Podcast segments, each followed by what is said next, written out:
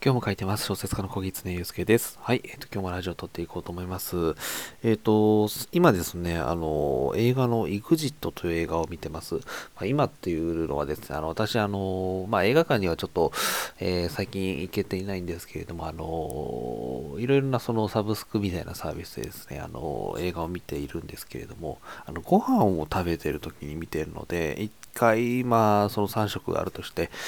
まあ、30分ぐらいですかねっていう感じだと、1日に1本見るみたいな感じで、まあ、今途中で見てますみたいな感じの状況が発生するんですよね。まあ、本当は通して見たいんですけど、なかなかその1時間半とか2時間ってまとまった時間って、えー、ちょっと取れないので、そんな感じで見ているんですけれども、で、今、えっ、ー、とですね、えー、韓国の映画のですね、EXIT という映画を見ています。まあ、これ、どういう話かって簡単に説明するとですね、あのまあ、ある繁華街、街まあ、新宿とか渋谷みたいな街ですよね。のところでですね、あの、毒ガスが、まあ、えー、プシャーとこう、えー、蔓延してしまってですね、えー、人々はまあに、それを吸い込むと死んじゃうので逃げるわけなんですけど、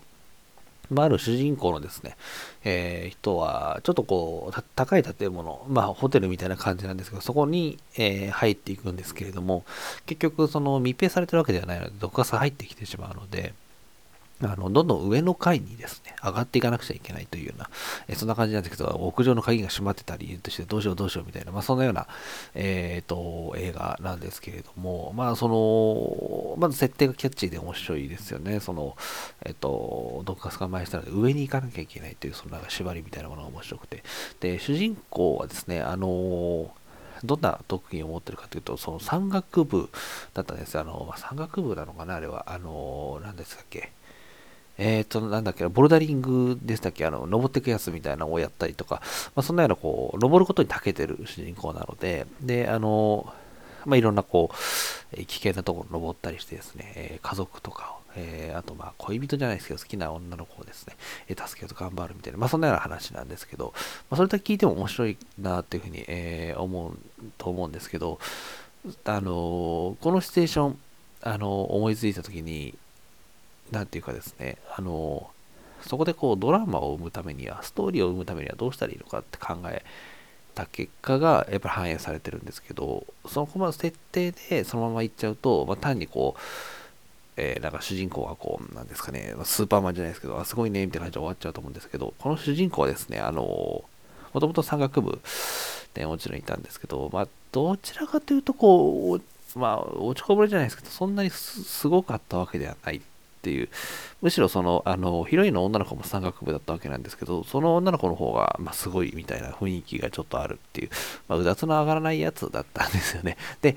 かつですね、その大学で山岳部に入っていたんですけど、そこから、えっ、ー、と、私気づかなかったですけど、4、5年ぐらい経ってるみたいですね。4、5年もうちょっとかって、まあそれぐらい、えー、経っているみたいですね。その間、えっ、ー、と、他の人たちは就職して仕事をしたりしていて、その女の子もですね、そのホテルの従業員みたいな、まあ副店長みたいな感じになってて、まあ出世じゃないですけど、まあそれにちゃんと働いてるんですけど、主人公は、まあいわゆるニートというか、まあ就活失敗しちゃってですね、あの、仕事をしてないんですよ。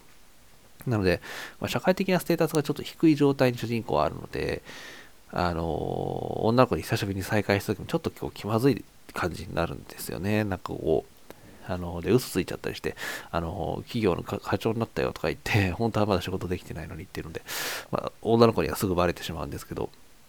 まあ、そんな感じで、こう、主人公が最初、こう、非常に低い状態から、えー、始まるんですね、この映画は。あのー、その、主人公の立ち位置が低いとか、まあ、家族もちゃんとこう、就活しなさいとか、ちゃんと働きなさいみたいな感じで言われてて、まあ、う、鬱憤がたまるというか、で、近所では、やっぱり、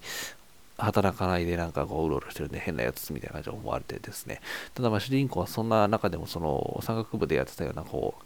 トレーニングみたいな鉄棒で運転、ああの、なんか屈伸じゃなくてなんだっけな。あ、思い出せないです。あの、腕で持ち上げる、体持ち上げるやつ、えー、まあ忘れちゃいました。それとかをやって、まあトレーニングをしていたんですよね。体まあ、やることないからみたいな感じで鍛えてたのかなって感じなんですけど、まあやっていたっていうのがあって、で、それをこう人から見られて鉄棒男だとか、そんなようなことを言われてしまったりとか、まあそんなような感じで、非常にこう主人公は鬱屈とした状態から始まってですね、その、で、そこで、そのパンデミックのような、パンデミックじゃないな、その、えっ、ー、と、まあ、毒ガスが蔓延してしまってっていうところで、その大学を卒業してからもトレーニングを続けていた主人公がですね、あの、みんなを助けるために頑張るという。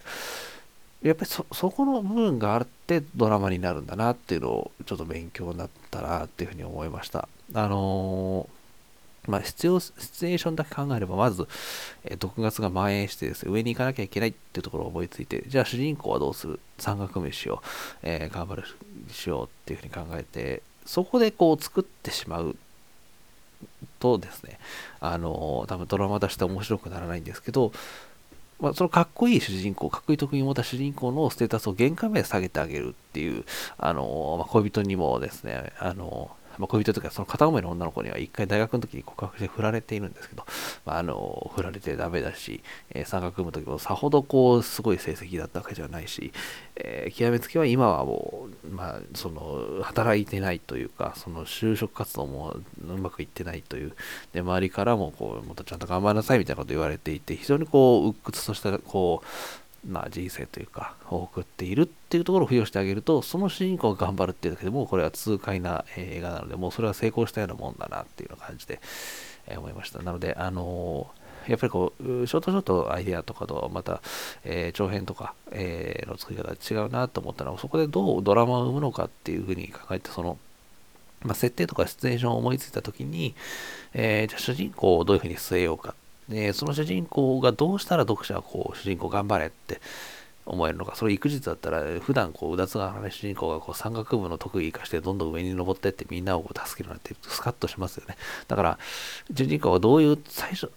その、どういう特技を持っていってっていうのは、おそらくそのシチュエーションによると思うんですね。まあ、今回、毒ガスなんで、まあ、上に上がっていかなきゃいけないんで、山岳部の、えー、スキルを持ってるっていうのがまず必要だったと思うんですけど、そこ、それはそれでもちろんいいんですけど、じゃあその主人公を輝かせるためには最初どうしたらいいか。最初はもっとこう、え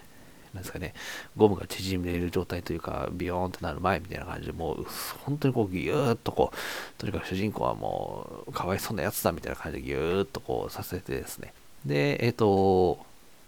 その状態から、まあ、その主人公を活躍させると、やっぱりそこにドラマが生まれる。普段はどうしようもないやつなのに、えー、すごい。で、山岳部、当時はその女の子の方がすごかったのに、今もトレーニングを続けていたことによってですね、えー、主人公はきちんとこう、力を発揮できるみたいな、そういうところでドラマが発生するんだな、なんてことを、えー、思いました。はい。なのでまあ、まあ難しい、これはもう一例だったんですけど、そんな感じでこう長編って考えるときに、どういうふうにナコと主人公を立場に置いて正確にすれば、あの、一番ドラマは引き立つか、まあヒロインもそうなんですけど、